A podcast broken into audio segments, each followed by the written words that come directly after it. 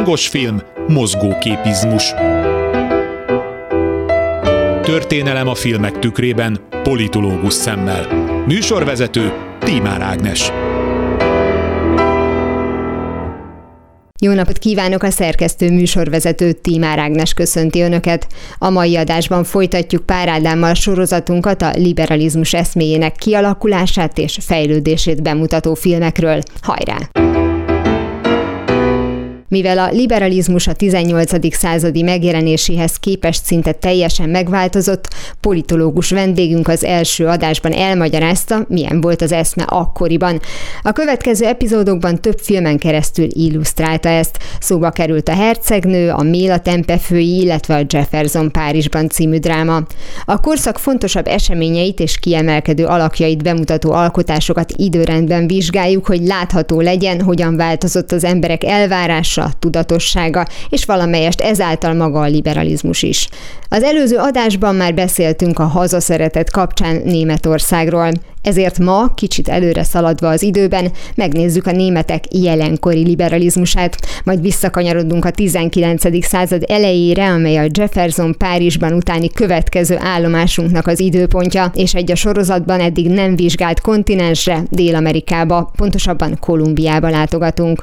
Simon Bolivar életéről több alkotás is szól. Mi a 2019-es sorozattal foglalkozunk, és ennek kapcsán a latin-amerikai sorozatkultúrát vizsgáltuk, Pár Ádám történész politológussal, a Méltányosság Politika Elemző Központ munkatársával.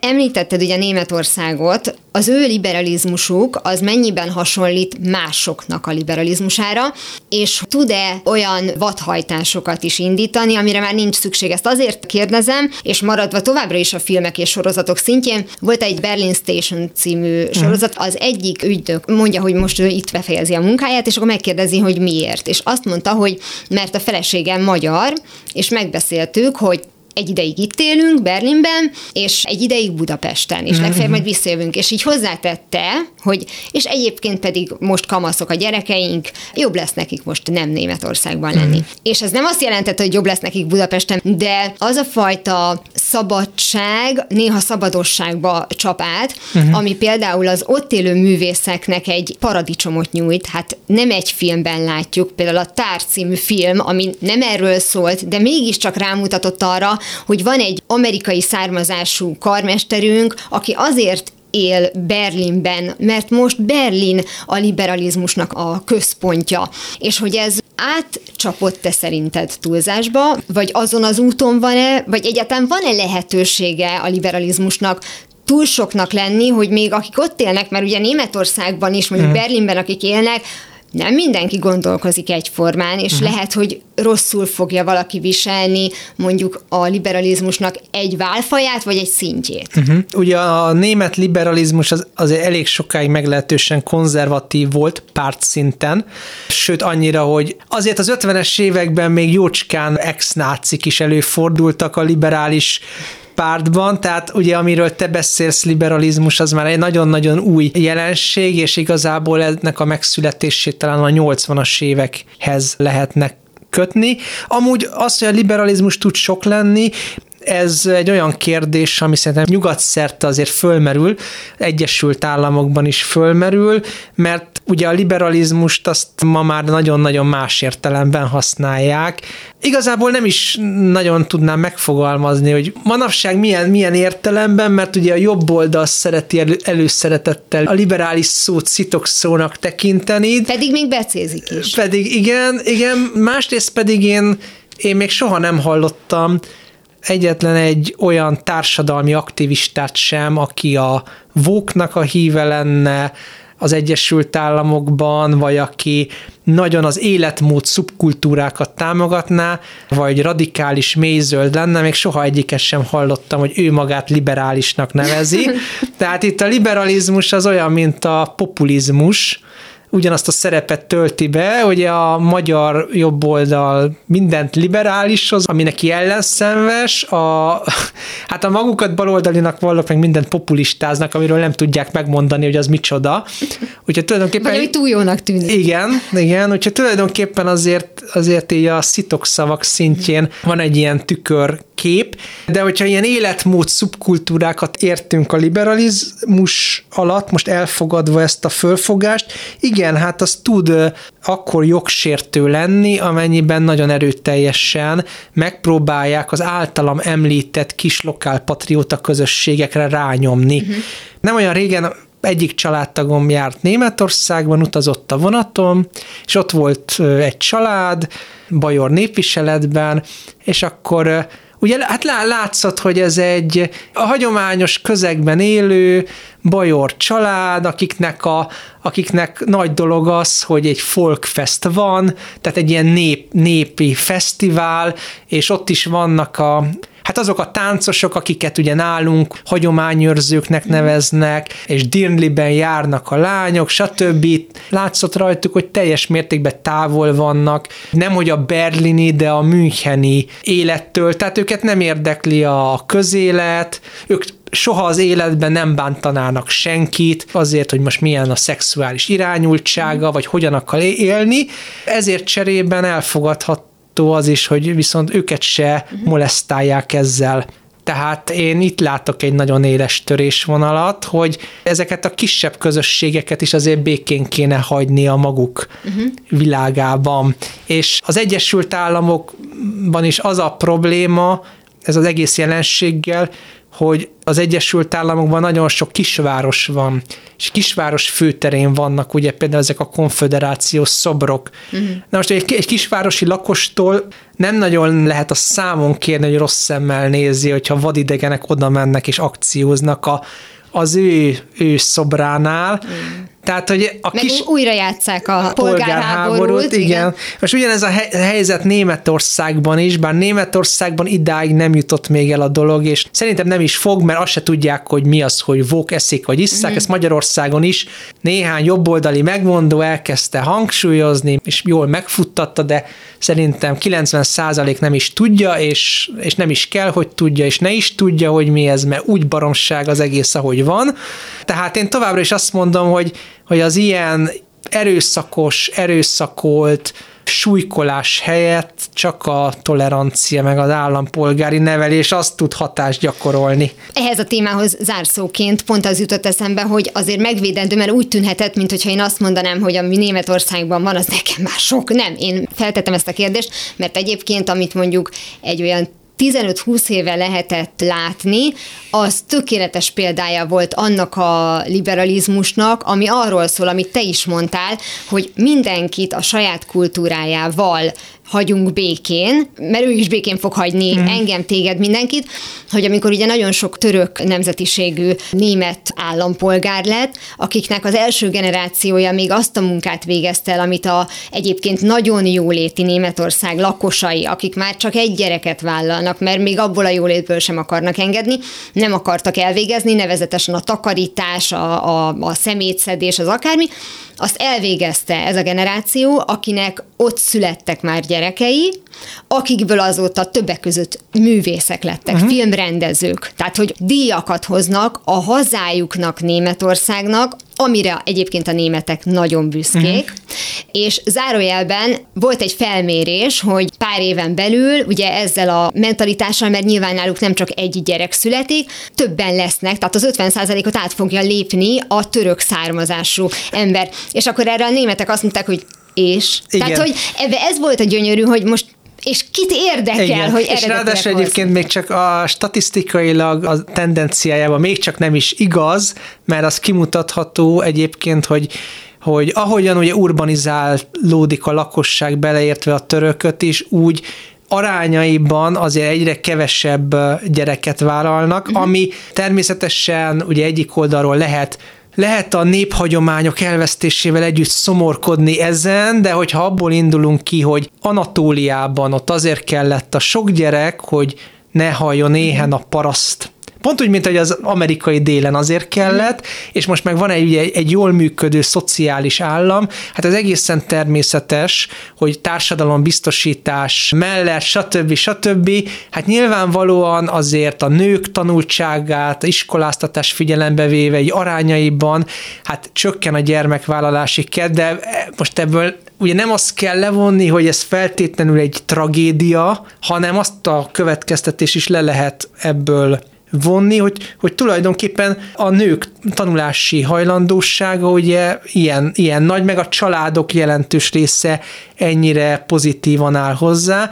Tehát ez megint az a kérdéskör, ami a két háború között Magyarországon felvetődött, és erről is könyvtárnyit vitatkoztak a népi írók, a néprajzosokkal, hogy most rossz-e az, hogy a, hogy a néptánc meg a népviselet kivész és felváltja a népballadát a sláger, és a parasztlány sejemharisnyát húz, vagy pedig ez, ez jó. Lehet érvelni pro és kontra ezek mellett, de hogy ez egy, ez egy normális tudományos diskurzusnak a tárgya. Tehát, hogy ilyen jellegű vitákra nem, hogy Németországban, de mindenütt szükség van. Mm. Csak az a nem jó, amikor ugye a média propagandisták, meg, meg a, a buta politikusok veszik át ugye a e témákkal foglalkozó és e témákat valóban szerető embereknek a helyét. Mert más az, amikor egy néprajzos beszél erről, és az ember érzi, hogy igen, ő szereti ezt a témát, és azért mondja, hogy vesztesség ez az egész, és azért ostorozza a budapesti tömegkultúrát. Más az, amikor ugyanezt egy, politikus. egy politikus mondja, ráadásul nagyon jól megélve. Egyébként ez nagyon érdekes dolog, hogy Amerikában most is óriási kultúrája van a vitaklubnak. Uh-huh, így van. Gimnáziumban is, egyetemen is, és ez egy fantasztikus uh-huh. dolog. Tehát ha most körbenézünk, nincs vita kultúrája a magyaroknak, vagy ezt, ezt uh-huh. veszem észre, hogy bele belekapaszkodik ostobaságokba, de uh-huh. valójában nem tudja, hogy hogyan, hogyan vitatkozzon. Szerintem a legtöbb közéleti félreértésünk ebből származik, sőt kimerem jelenteni, hogy nem a bal-jobb ellentéttel van itt a gond, nem, nem ezt kell szajkózni, hanem az emberek olyan dolgokról beszélnek, amihez így nem, hogy tudásuk nincs, de igazából nem is érdekli őket sokszor, hanem hogy amit hallanak, valaki mondott valamit, és aki mondta, hogy akiről mondták az ellenszenves, akkor igen. igen. Tehát, hogy nincsenek valódi érvek. Ezt én mindenképpen átvenném, uh-huh. tehát iskolai szinten, hogy ez uh-huh. egy feladat legyen a vitakultúrának a megtanulása. Ez egymás megértését segíti elő. Igen, és hát ugye ez azért is jó a klub, mert az mégiscsak egy, én azt gondolom, hogy otthonosabb, meg hát ugye lehetne azért a demokratikus nevelést az iskolában is jobban, tehát diákönkormányzatok uh-huh. lehet lehetnének ennek a laboratóriumai, hogyha nyilván jobban komolyan venné a nevelési rendszerünk ezt, hogyha jobban segítenék a diákokat, mert ez is egy tapasztalatom, hogy Magyarországon már elég, elég régóta valamiért az idősek azt gondolják, hogy jaj, de jó a digitális világ, majd azon mindent megtanulnak az emberek, de egy csomó mindent nem lehet a, a megtanulni, tehát szükség van példákra, tehát az iskolai önkormányzat, a szakszervezet, a vitaklub, tehát ezeket arra rendelte a sors is, hogy a demokrácia laboratóriumai legyenek. Igen, és ezek az alappillérek például hiányoznak, de megfejtettem. Thomas Jefferson az 1790-es években megmondta azt, hogy tanulni, tanulni, oktatni, oktatni, csak az volt, hogy azt nem vették még föl, és a YouTube-on nem lehetett elérni, mert akkor a magyar fiatalok megnézték volna, és akkor lehet, hogy sokkal menőbbnek tűnt volna. Lehetséges. Jó, de ez egy nagyon liberális hozzáállás volt. Úgyhogy az általános eszme magyarázattól megint valami konkrétum felé haladunk, földrajzilag távol, távol, de mégis oly közel, viszont időben pontosan a 19. század elején járunk. Simon Bolivárról mi most egy sorozat kapcsán beszélgetünk, de készült belőle egész estés film, és szerintem, hogyha elkezdünk kutakodni, akkor lehet, hogy még találnánk néhány sorozatot és, és egész estés filmet, de ez a sorozat, ez kifejezetten kolumbiai. Nem tudom egyébként, hogy ettől lesz-e objektív, vagy pont, hogy ettől nem. A lényeg, hogy ez egy 2019-es alkotás. Helyezzük el mondjuk a modern minisorozatok minőségi kategóriája, plusz mondjuk akár a, a meghatározott hosszúságú minőségi sorozatok, és az egyébként rabszolgasors típusú dél-amerikai sorozatok közé, hogy a hallgató tudja, hogy tulajdonképpen itt most milyen jellegű alkotással is van dolgunk. A Latin Amerikában nagyon sok kosztümös sorozat készült, különböző hosszúságban.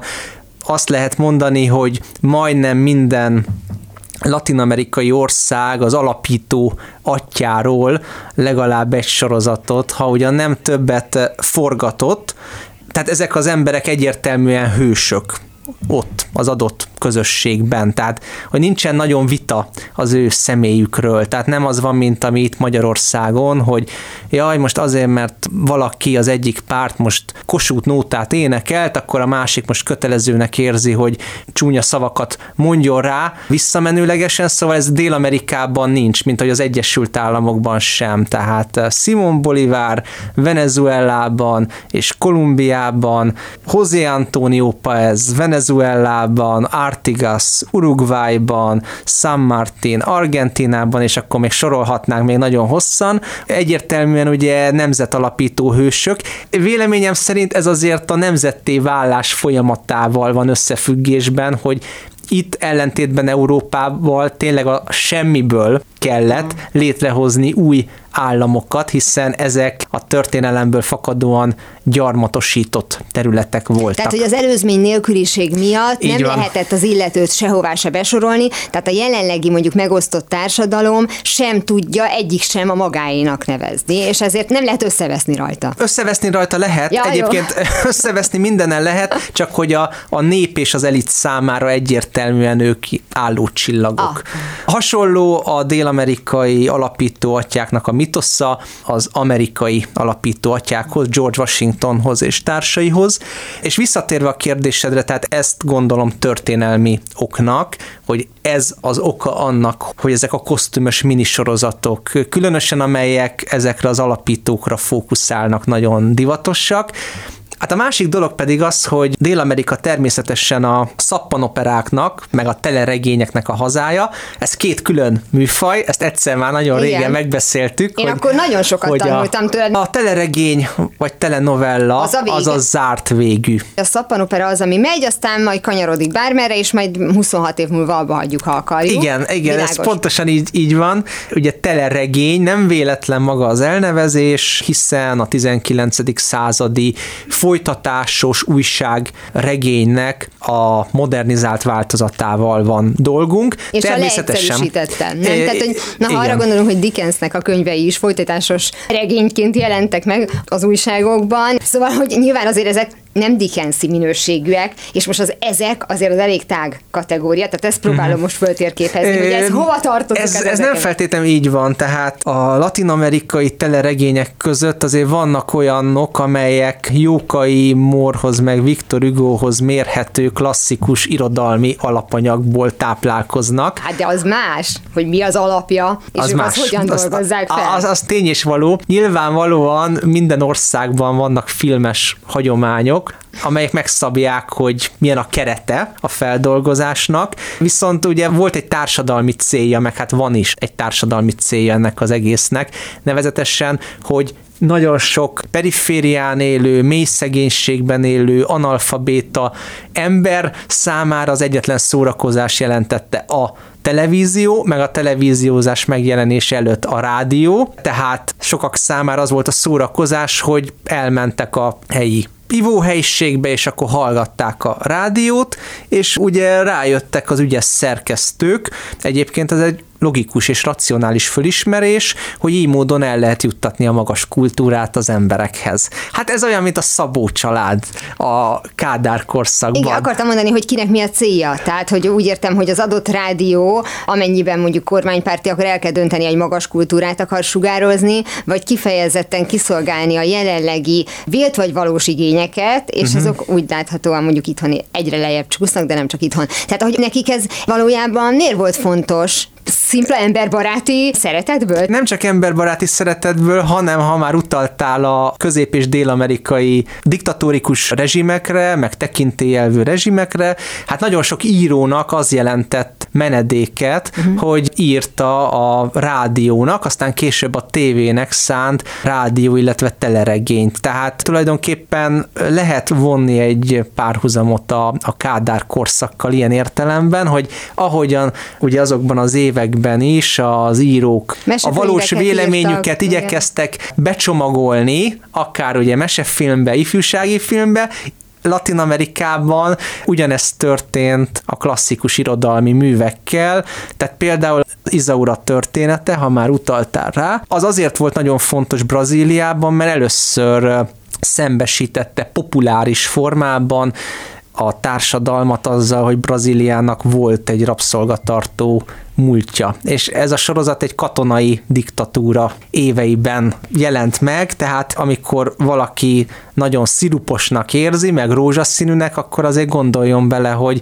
nem lehetett úgy egy az egyben nyíltan belenyomni a, az embereknek az arcába, hogy igen, egyébként itt az emberi jogok megsértéséről van szó ebben a történetben, nem lehetett, mert ugye a cenzúra éber volt, és lehet, hogy valaki úgy gondolta volna, hogy még a nézők rossz következtetést vonnak le ebből. Igen, de ehhez ugye hozzátartozik az, amit mondtál, hogy minden nemzetnek azért valamennyire megvan az a fajta filmes kultúrája, amit jobban befogadnak, vagy, vagy amire nyitottabbak, és az előbb mondtad, hogy ugye a lakosság túlnyomó része mély szegénységben élt, akkor én arra gondolok, hogy amikor szabadulni akarsz valamilyen módon a saját nyomorodból, szó szerint, akkor jó látni. Valamiért az ember így, ez egy ilyen uh-huh. fura, morbid dolog, szereti látni azt, hogy a Dallasban gazdagok és szépek, uh-huh. meg az összes ilyen szappanoperát, uh-huh. nem akarja azt látni a tévében, amit otthon is lát. Uh-huh. De valóban ennyi a különbség, hogy a dél-amerikai néző nyitottabb arra, hogy a tévében és a vásznon is esetleg ezeket a nagy gesztusokkal előadott nagy érzéseket lássa, uh-huh. mert hogy mondjuk olyan szenvedélyes nép, és akkor most egy olyan durva általánosítást csináltam. Pont hogy, akartam igen, is mondani. Hogy rögtön egy tasli, bár mondjuk Hankis Elemére azt mondta, hogy őtől nem idegen a nemzet karakterológia. Ez így van, ez így van, és mint tudjuk, Hankis Elemér nagy híve volt a latinamerikai teleregényeknek, abban az értelemben, hogy milyen érzelmességet, érzelem, dús atmoszférát sugároztak, és amögött ott volt vastagon egy társadalmi kohéziós igény és elvárás. Tehát nyilván, tehát ezért is mondom, hogy azért valamilyen mértékben mégiscsak mondhatjuk azt, hogy ez a nép erre nyitottabb, a másik meg nem. Szóval, hogy mondtad, hogy ennek volt egy ilyen sorok között olvasós része. Uh-huh. Na jó, jó, de az még mindig nem magyarázat a minőségre vagy a módra, uh-huh. mert pont két adással ezelőtt beszélgettünk ugye a Méla Tempefőiről, uh-huh. És az is egy áthallásos mű uh-huh. volt a maga korában, hogy miért akkor készült miért. Hát de Zsózséva megcsinálta uh-huh. olyanra, hogy ha éppen nem lenne aktualitása, valahogy mindig van aktualitása, én nem értem, de ha éppen nem lenne, az akkor is egy értékelhető mű uh-huh. lenne.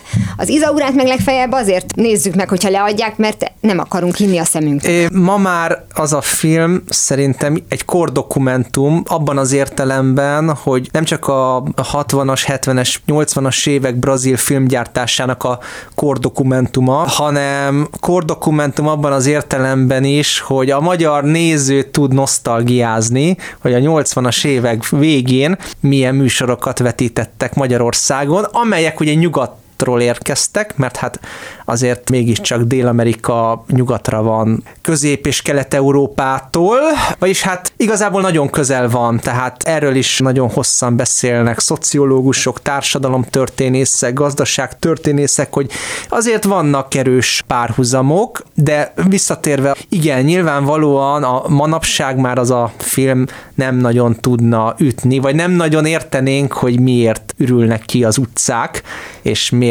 nézik emberek tömegével, ami viszont a 80-as évek végén realitás volt. Erre én is emlékszem, tehát kisgyerekként, amikor nagymamámnál, meg nagypapámnál voltam egy faluban, akkor ugye a, a délutáni programunk az az volt, hogy néztük a rabszolgasorsot. Természetesen nyilván akkor még az ember a történelmi hátteret nem tudta minden esetben értelmezni, nyilvánvalóan már elavult a mai szemmel nézve az a sorozat, meg az akkori dél-amerikai sorozatok nagy része elavultnak számít. A következő adásban Pár Ádám történész politológus segítségével tovább vizsgáljuk a 19. század elejé Dél-Amerikát és annak 20. századi sorozatait, illetve filmkultúráját, ezen keresztül pedig a fokozatosan átalakuló liberalizmus eszméjét. Ez volt már a hangos film mozgóképizmus. Legközelebb ismét szombaton délután fél kettőtől várom önöket. Természetesen a korábbi adásokat, ahogy a mait is hamarosan megtalálják archívumunkban, valamint podcastként. Kövessenek minket a Facebookon, és ha még nem tették, iratkozzanak fel YouTube csatornánkra. Köszönöm a figyelmüket, a szerkesztő műsorvezetőt, Tímár Ágnest hallották. Viszont hallásra! Hangos film, mozgóképizmus. Műsorvezető Tímár Ágnes.